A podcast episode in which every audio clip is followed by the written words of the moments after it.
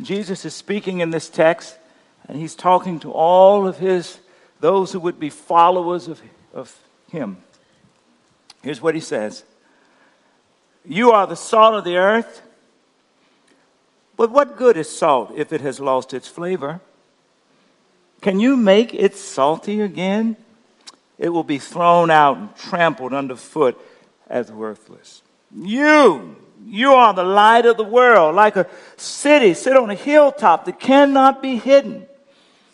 And no one lights a lamp and then puts it under a basket. Instead, they place it on a stand where it gives light to everyone in the house. Shout amen. amen. Please be seated. God, we're asking you to do something supernatural today as we share and minister. May we all leave here changed and brighter lights for you. In Jesus' name, amen. Well, here we are. Uh, we are literally just a few hours away from the second presidential debate that uh, the entire country, I think, is waiting with tiptoe expectancy to see what is going to happen. What's remarkable about this political season is that we are uh, given two options from the major parties that are the most, both of them, the most unpopular options in the history of America elections, at least since we've been recording. Now, that's notwithstanding that I'm sure that across this congregation and those watching by video, there are many who actually are passionately committed to their uh, various candidate. However, I'm reminded that a few weeks, I think it was last week, I watched the vice presidential debate, and afterwards, uh, they had a focus group made up of uh, undecided, and they asked a range of questions to these undecided people. And then at the end, the very last question was by show of hands, how many of you would prefer that the folk running for vice president would, in fact, be running for president? And almost 100% of the hands went up.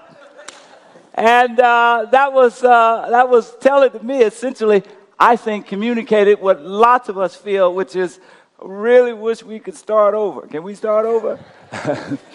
so, so, nevertheless, these are the choices that we have, and as a result of, it, as a result of that, we have a lot of different feelings. There are those of us who have feelings of frustration and anger and disappointment, and actually just literally fear about the future and about the future of our children. So it's a reasonable question for us to ask today what should be the disposition of a follower of Jesus in this election season? How should we act? How should we engage? How should we engage in discourse or participate? And Jesus really answers this question here uh, and the, what is called the Sermon on the Mount when he says, essentially, to all who his followers in every aspect of our lives, including our political world, he is saying to us, You should be salt and light. Everybody say salt and light. Essentially, what Jesus is saying is that regardless to what party you're in or what political persuasion you have, that there should be something unique about your participation, something unique about how you engage in political discourse that actually calls people to pause, that actually calls people to take a second look, that actually kind of makes you stand out because you're so radically different than the folk around you by how you participate. Salt, light. Well, how, where does this come from? How, how do I help me with that? Well, if Matthew was here, he would say uh, this radical difference begins with responding with a radical commitment to Jesus as king. Everybody say king.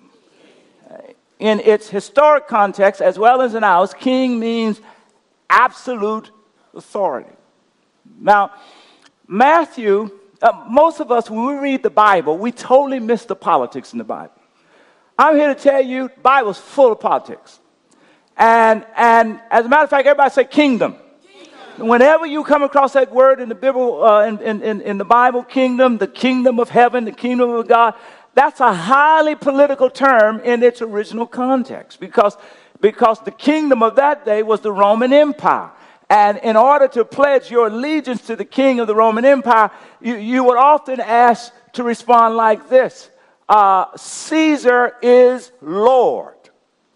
And so Matthew is saying something extraordinarily political when he writes to those in his Jewish community that when you think about Jesus, he is saying you should declare that Jesus is King of the Jews, that Jesus is Lord. Now, he does this with the whole book. I'm just going to give you a few examples. In chapter 1, uh, he begins in chapter 1, verse 1, with what I call the royal genealogy of the king. He says, Jesus is the Messiah who is the son of David.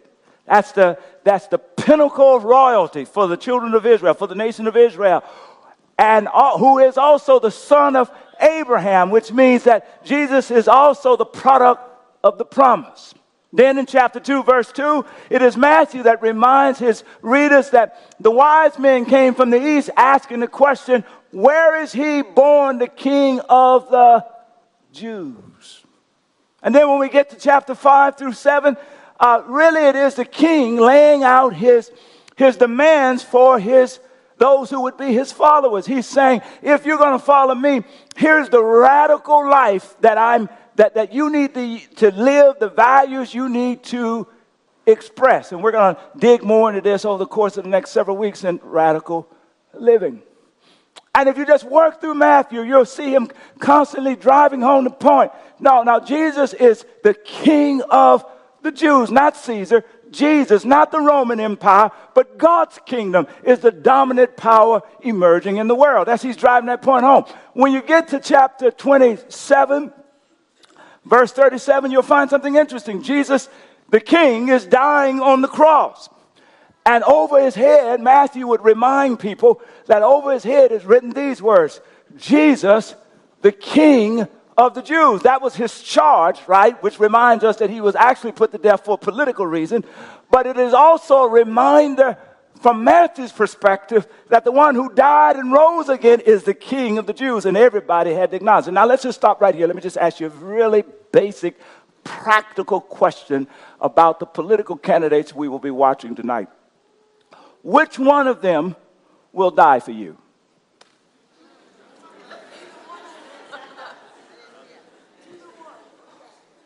That's helpful to keep in mind because Jesus, the, the King, the one who Revelation will ultimately say is King of kings and Lords of lords, he died for you. He died for me. He died for us. He died for them. Come on now.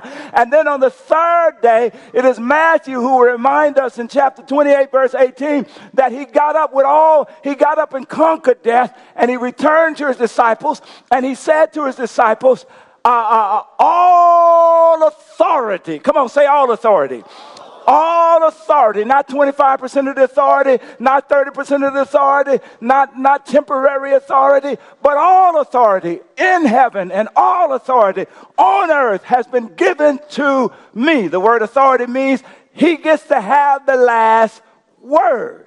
Therefore, what Matthew was saying to those who were listening to him as he write, he was saying, if you declare, declare Jesus as king, because his kingdom is going to last longer than the Roman Empire. He's on the throne, and that is going to be a, a, a longer reality than Caesar. Well, let's check it. Is the Roman Empire around? Is Caesar around? Uh, what happened to Caesar's successor?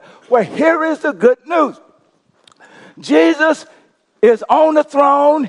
He was on the throne, is on the throne before the election of 2016. He'll be on the throne while the election of 2016 is taking place. He'll be on the throne after the election of 2016. Come on now, listen. Whoever becomes president, they have four years, maybe eight years, but Jesus is in charge for eternity. Lord of lords and kings of kings. And that's where my hope is. So this election challenges you with a basic question Where is your ultimate trust? if your ultimate trust is in Jesus, King of kings and Lords of lords, then you're in a pretty good spot. Because here's what Jesus teaches us throughout history whoever is president or king, because he's King of kings and Lord of lords, he says, and that because he'll have the last word, he drives his redemptive story no matter who's in the White House. He uses the broken, even the brokenness of America to achieve his purposes. He's on the throne. That's where my trust. Now, tell somebody, uh, tell the person next to you, this is good therapy. Tell them. It's good, It's good therapy because we, we need a little therapy right here before we, we got we need a little therapy, right? for free. That's right, for free. Here's why this, and it's practical. Here's why. Because if we have rested our hope, the total hope of our future, if it rests on Mr. Trump or Mrs. Clinton, if that's where your future rests, I understand why you want to fight people. I understand why you defriending folk off your Facebook. Right? If that's if that's where your future rests, come on, that raises your blood pressure. Come on, that that that makes you yeah, that puts you in line for a good heart attack because because because you know they just flawed. By the way, every U.S. president has been flawed. By the way, every U.S. president after them will be flawed. I thank God for Jesus. All right, uh, let me get back. Therapy. Here's the therapy. If the, if the, if the bulk of my trust is in Jesus, that, that doesn't mean that, that means I, I'm going to vote and I'm going to do my best. But it's like when I was a kid, I used to have, uh, I, I used to buy, we buy these Cokes. I walked down from my grandma, and I'd buy these Cokes. And uh, the old fashioned Coke and the bottle, you, you, pop the bottle. But when I was coming back, I'd be running and playing, and I forget that the Coke is shaking up. And so I get ready to pop that thing up. So I, after, after a while, I kind of learned, right? That you get the Coke, it's shook up. Here's the therapy piece. You got it, you got it, you got it, you got to, you got to ease that top, which allows the pressure to escape.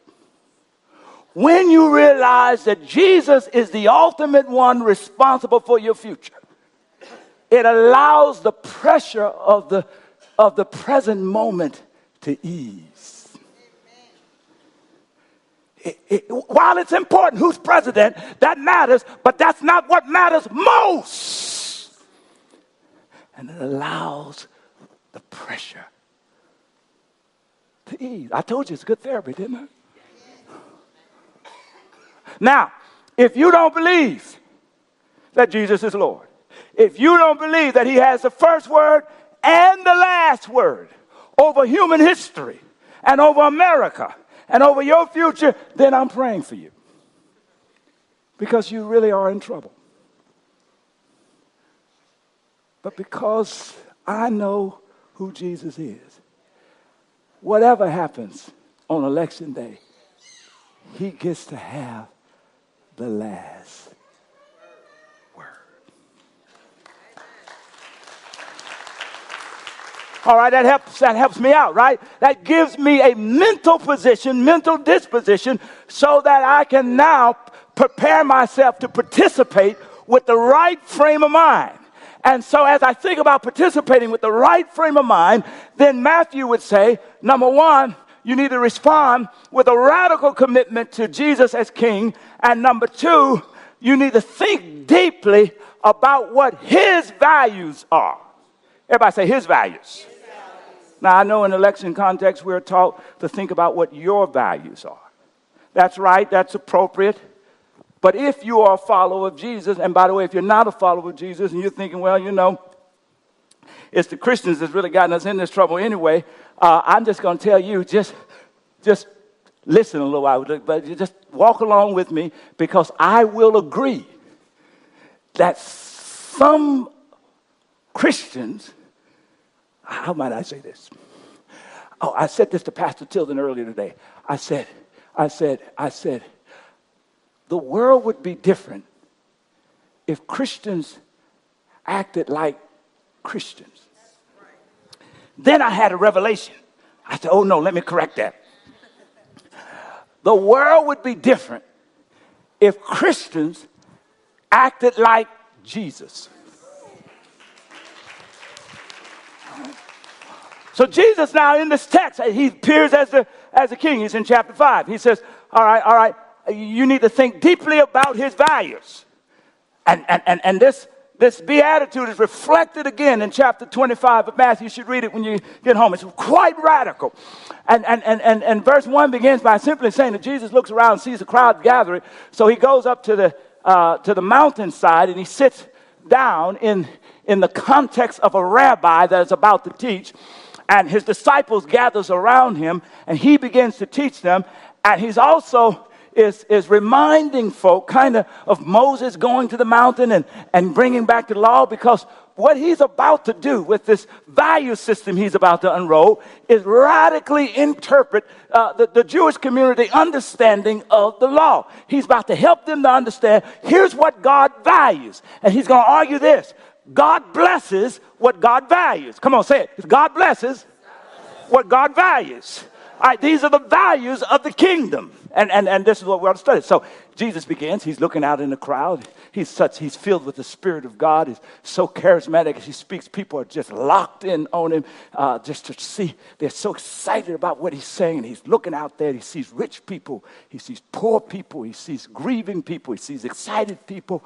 Come on, he sees people at the height of their power. He sees people uh, under the iron feet of oppression. He's looking at them all. They're all together. And he starts to, he looks around at them. And then he says, he's talking about values. God blesses what God values. He says, God blesses those who are poor and recognizes their need for him.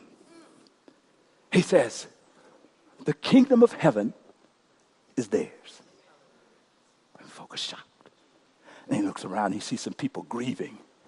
He says, God blesses those who mourn, for you shall be comforted. And he looks around and he sees some people at the bottom of life. And he says to them, And God blesses those who are humble, for they will inherit the whole earth. And then he looks around and he sees some people who's on the wrong side of justice. And, and, and, and, and, and, and I like, actually like the, the he, says, God blesses those who hunger and thirst for justice. Now, the better word is righteousness. Everybody say righteousness. Because righteousness is like two sides of the same coin. It's just two meanings. On one side of the coin is, of righteousness is God blesses those who hunger and thirst to live better. To be better, to be more of what God has called them to be. That's one.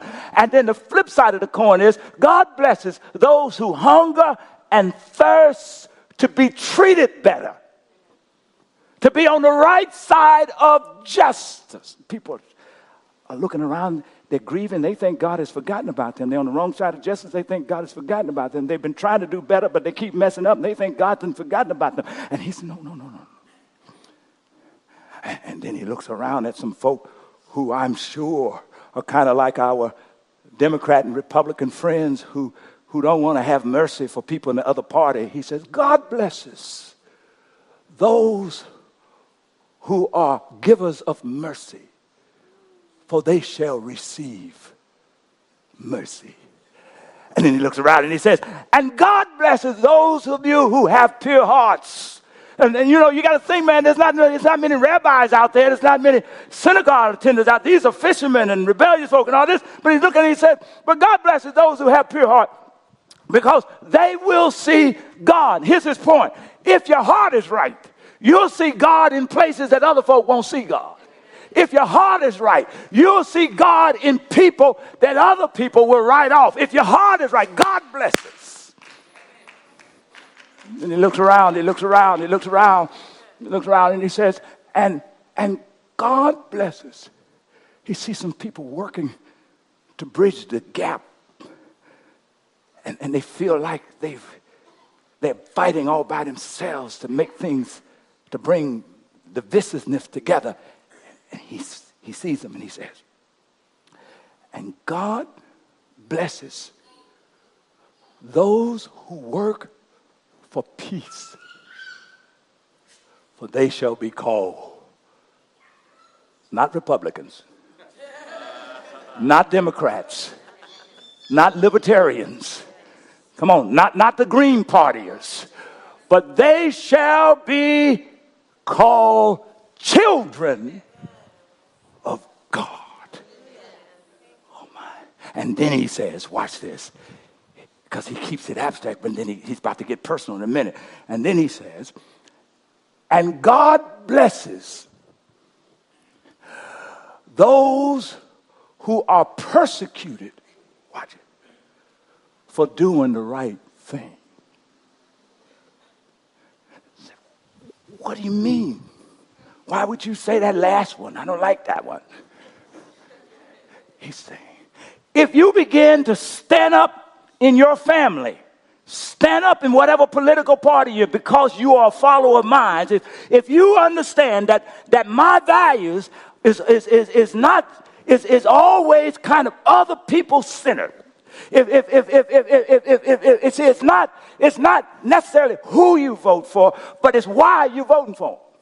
And if, if, if, if your debate is all about you and what you going to get and how you going to be elevated or, uh, demoted, Jesus said, you're missing the point. He said, because my high value is other people focused. So, so, so in, in your debate circles, if you're going to speak up, speak up for the poor. Speak up for those who realize they need God. Make sure that your party, your family, your community never forget that they need God. Come on, that's my value. He said, if you're going to engage, engage for those who are grieving and mourning. Come on, if, you, if, if, if you're going to fight, well, come on now, fight from the low position of humility, recognizing that just because you think you're right doesn't mean you're right.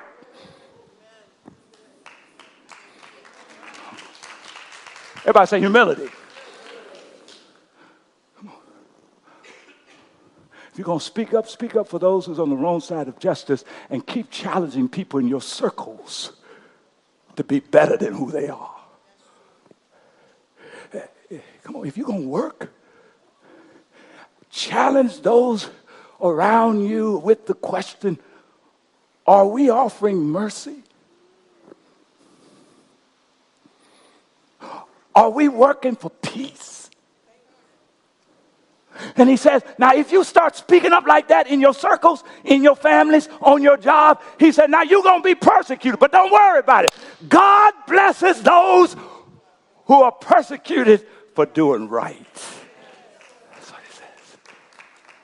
All right, now here's some little insight that I'm making. Somebody asked, well, is Jesus Republican or Democrat? And the answer is both. Somebody say, can't be. I, have I've had Republican friends, I, am telling you the truth. I've had Republican friends who say, I, I, don't understand how you can be Democrat and saved. All right, and I've had Democrat friends who say, I don't understand how you can be Republican and be saved. Man, y'all that's missing the point. Come on now. Because what Jesus is saying, I got people in the Republican Party. I got people in the Democratic Party. I got people in the Green Party. I got people, come on, in, in every party. Why? Just look around you. We, we represent all of that. He said, but, but my people are bound together by my values. Come on now. And if they drive my values where they are, they are the salt of the earth. What's meant by salt of the earth? He's not talking about your table salt. Back in the Palestinian time, they had multiple different kinds of salt, and they had a certain salt that they would use that they would work into the ground so that it would soak in close to the roots so that if the plant, because of environmental reasons or because of insects, started to die up top of the ground, because the salt was preserving the roots. Y'all ain't listening.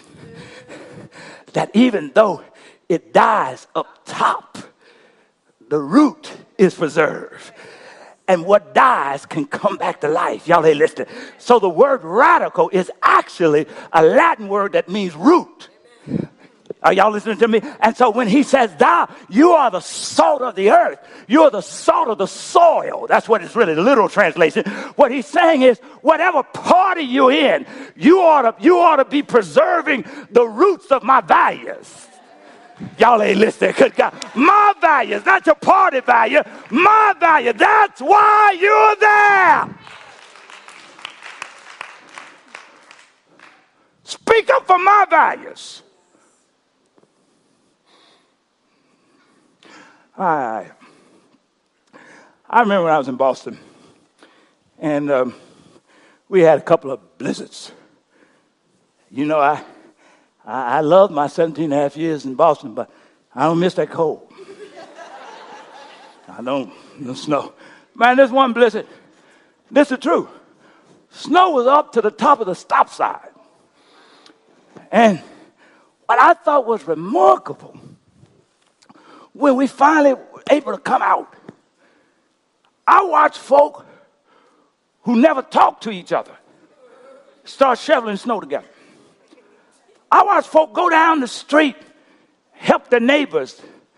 I watched people get out of their cars and help other folk who they didn't know. They didn't ask, Are you Republican? Are you Democrat? They didn't ask, Were you Jewish? Were you Christian? They just got out and just started helping. Now, what happened was when the snow melted, they kind of went back to life as usual.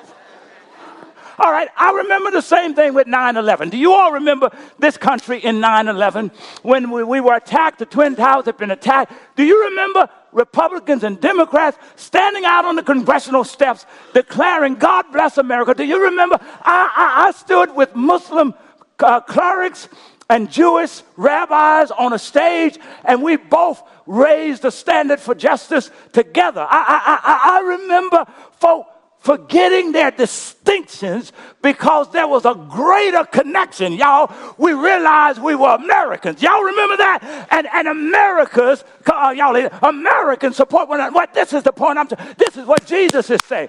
He, he is saying, when you are his follower, it doesn't matter what party you're in. There is a kingdom unity driven by a kingdom set of values. And it causes you to see each other as the children of God, even across the aisles. That's radical politics. That's for Jesus followers. Jesus followers. All right, here's the third thing. So Matthew was here, he would say, number one, you've got to respond with a radical commitment to Jesus as King. Number two, you've got to think deeply about what is Jesus' values and make sure that wherever you are, you're preserving the roots. Number three, you should pray for the heart of Jesus. You should pray for the heart of Jesus. Yeah, this Sermon on the Mount is pretty radical from chapter 5 to chapter 7.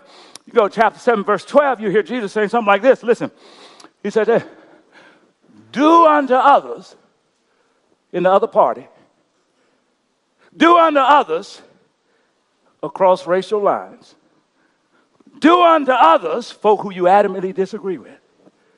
Do unto others not what you're going to see on the debate tonight. Do unto others as you would have them to do unto you. Now that's radical. Because the principle that the world follows is do unto others as they do unto you. My heart. Because you see, Jesus said, I died for all you boogers. I died for all of you. I shed my blood for all of you. I, I bled for all of you for all of you. I, I went in the grave for all of you.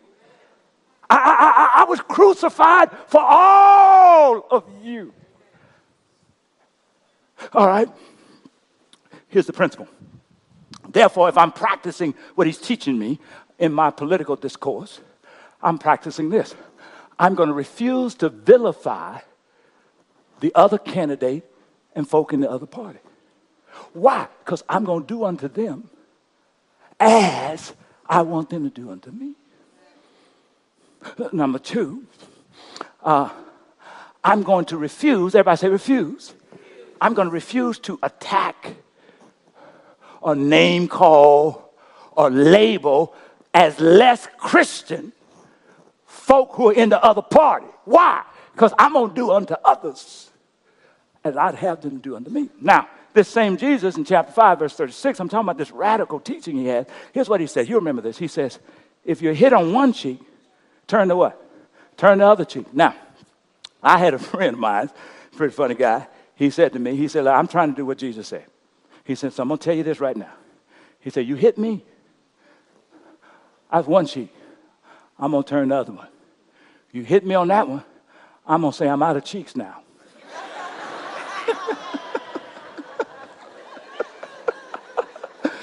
I gave him a best. But my friend, you missed the point. Because the same Jesus said, uh, if somebody takes you out of court, give them your inner court coat. Uh, the same Jesus said, they force you to go one mile, go go five miles. Well, what is he talking about? Well, conceptually, here's what he's saying. He's saying you've got to break the cycle of violence. Violence beget violence. So in our political discourse, he's saying you've got to break the cycle of violence. So stop name calling, stop attacking, stop labeling other people. Say, with me, it stops. Why? Because I'm praying for the heart of Jesus. And those people I'm labeling, Jesus died for. I'm praying for his heart. You know, I had a fellow a few weeks ago, a prominent guy, Christian leader, came out in support of one of the political candidates. He said he was shocked at the, the hatred he received from other Christians. He said people wrote him and said, I can't believe you could support that particular candidate. You are no longer my friend. And all kinds of harmful things. He shared this with tears in his eyes. It's coming from church folk. It's coming from so called Jesus followers. I, I think I'm kind of making a distinction between Christians and Jesus followers. Some folk who wear the title but don't understand what it means to follow Jesus. And so what he said was, he sent them notes back. And he said to them, uh, the people asked, Well, what did you respond? He said, I just told them I love them. And he said, I'll be there for you if you want to come back. My heart's open. And then with tears in his eyes, he said, You know, everybody's arguing about truth. He said, But truth is not a fruit of the Spirit, love is. What he meant was two things. He meant what Paul said. The Apostle Paul in 1 Corinthians 13 said this We know in part, we prophesy in part, we preach in part. In part, everybody say in part. In other words, we think we know the whole thing, but we just know half of it. Only when that which is perfect has come will we know as we are known. You need to be humble about your understanding of the truth. However, you can be audacious about your capacity to love even beyond disagreement because if God lives in you, He should equip you to love folk you disagree with. Amen. Oh, that's radical. That's right. That makes you a standout in your family. That makes you stand out in the bar that you attend. That makes you stand out. Go in there talking like that. This is what Jesus meant when he says, he makes it personal. Back to the passage. He makes it personal when he says, then he says, he said, Blessed are those, blessed are those. But then he gets to the verse where he says, Blessed are you. When people mock you, make fun of you, and persecute you. Well, why would they be doing that? Because I'm acting like I just told you. When people lie on you, misjudging your motives, why would they be doing that? Because you you you standing up for values, for God's values when, when, people, when people say all manner of evil things against you, he said, because you are my followers. Because you're standing up for my values. He said, don't worry about it. great is your reward. That's radical politics. Here's the last one, and I'll be finished. So I've lost sight of time. Uh, what time is it? Uh, here's my last one. Pray for the heart of God, which means I'm not going to vilify, I'm not going to attack. Watch this. And I'm not going to rejoice in other people's pain. Now, I was watching what was happening to Mr. Trump this weekend. He had a tough weekend. And his weekend was so tough that what happened to Miss Hillary kind of got under the wire. But both of them had bad stories. Miss Hillary, the story came out that she was at the Wall Street uh, meeting with the big folk at Wall Street, and she said, I got one set of policies publicly and I got another set privately. But the, the, the, their camp was excited and happy because you didn't get to read that because Mr. Trump, what he said was so audacious and horrendous. Took up. Now, here's what I noticed folk, not all. Come on, say not all. But a lot of folk who were Democrats was glued to the TV with popcorn, having a ball. Says, says, says, says, stop that. Let's get all the neighbors over, all the folk. I'm, I want to show that clip of, of, what Mr. Trump said again. Here what these news people say, oh man, the Republican Party is falling apart. Oh, this is great news. They're in disarray. You're thinking, oh, this is wonderful. Is there any way that he can, no way he can win? He, he might even just, who knows what he's going to do? He just jump off the cliff or something. I don't know.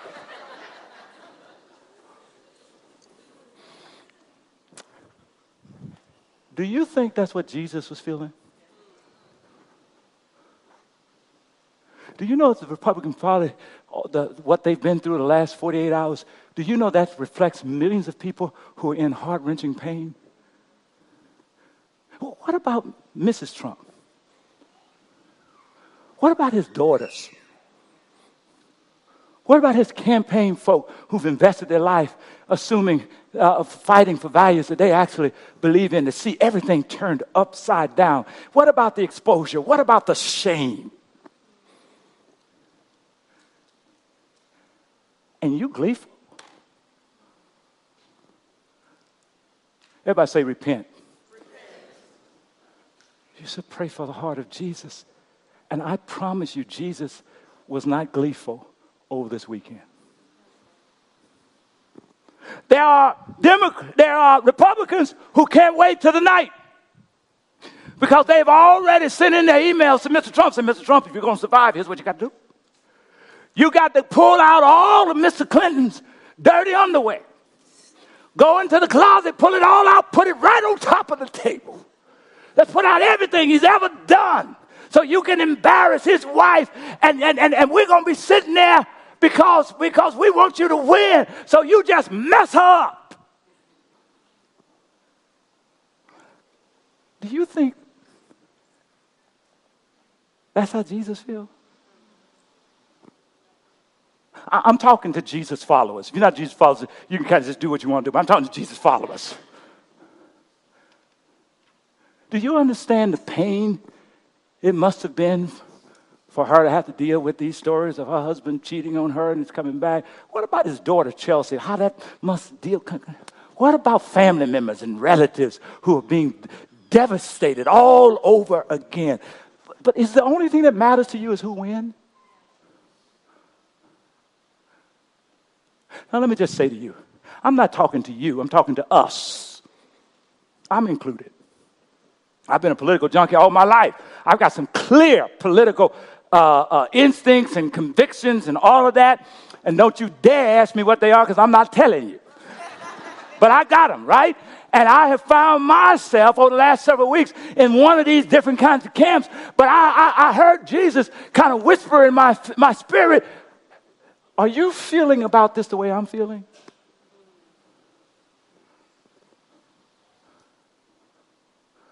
Pray for the heart of God. That changes how you look at the debates. It changes your whole calculation. Finally, at the very end,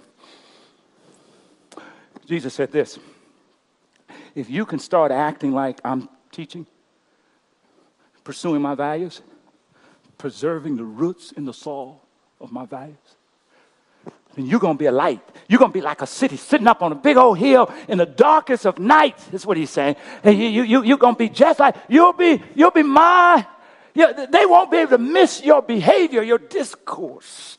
And, and, and I read somewhere in some political document, we the people, in order to make it more perfect, you did not say we the president. It did not say we the Senate. As a matter of fact, when it was written, it only referred to white men who own property. But the concept was universal and really God given. And, and, and, and, and, and Christians do well in democracies. So, why, what are you talking about? Okay, let's go back to the passage. When Jesus says, You're the salt, you're the light, who's he talking to? He's talking to the same people who he, who he referred to earlier as the poor and the mourning and the folk who's on the wrong side of justice and the folk who need, and they said, well, wait a minute, why are you talking to us? We like need to be rescued and helped. And Jesus says, if I'm the king, I've already empowered you. You're going to become a part of the solution. Story. Guy, I'll just call his first name Kevin, his true story. Lives in Atlanta, Georgia. Basketball star, married his high school sweetheart. Three years in their marriage, they had their first daughter eight months old, the daughter dies of a rare disease, tears up their marriage. They split up. A year later, they come back together. They have a second child who does pretty good. They have a third child who is ultimately diagnosed with the same disease as the first child. Miraculously, the child is preserved, but is physically disabled. So, as a child aged out of high school, the father found him just staying at home. There was nothing for him to do, there was no place for him to go. The father was meeting with his prayer group on a day, on a weekly basis, and he started asking the guys, he said, Will y'all pray with me? We need a solution about my son who's just at home playing games, whatever, but wasting away. They didn't call the President of the United States. They didn't even call a senator to solve it. We, the people in our prayer group, they start talking to Jesus, who's the king. Jesus sparked an imagination in them. And they realized they had about five other young men in the church just like that. And so one guy says, I got access to a gym. And another guy said, Well, I used to run a recreational program. So they all got together and took the five to the gym. And so every day they created a structure where they do a little Bible study and reflection. And then they started playing basketball in their wheelchairs. And then they got engaged in some other community stuff growing out of that. And today they've got more than 50 disabled folk in wheelchairs participating daily in that program. Here's one man, didn't ask the president, didn't ask the vice president, didn't ask the senator. I'm trying to tell you, it matters who's president, but it doesn't matter that much. Because at the end of the day, America will be judged not by its presidents, but by its people. By you me, we the people. He changed that one fella in touch with the king, changed his family, changed his church, changed his community. How radical would it be for this country if Christians would dare to act like Jesus? Amen.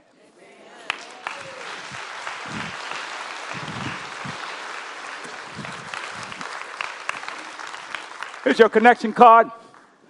Somebody today, everybody ought to take a next step. You ought to think about a next step. If you look at the card, one next step is to say, I want to join Jesus' team. I want him to be king. You ought to just check it. Somebody else may say, you know, it's time for me to be baptized. Or you know what, it's time for me to join a small group. We've got a new pastor, small groups ready to start a new season. I want to be a part of that. But under the response to the message. Turn over. I want you to look under the response to the message because here's the big challenge. Here's the big challenge. Here's what I want to challenge you with. If you've listened to me and if you actually believe 90% of what I said, then I want you to make the commitment that you will represent, in this election season, you will represent Jesus as best as you can. You won't be flawless, you won't be perfect. But now you've got a sense of his values. You're going to pray for his heart. And you're going to ask him to use you to reserve the roots and shine a light. If that's you, if you're ready to make that commitment, I want you to write it down and turn it in. And here's what, here's what I want you to write I will represent not my party, not my parents, the King, Jesus. Amen.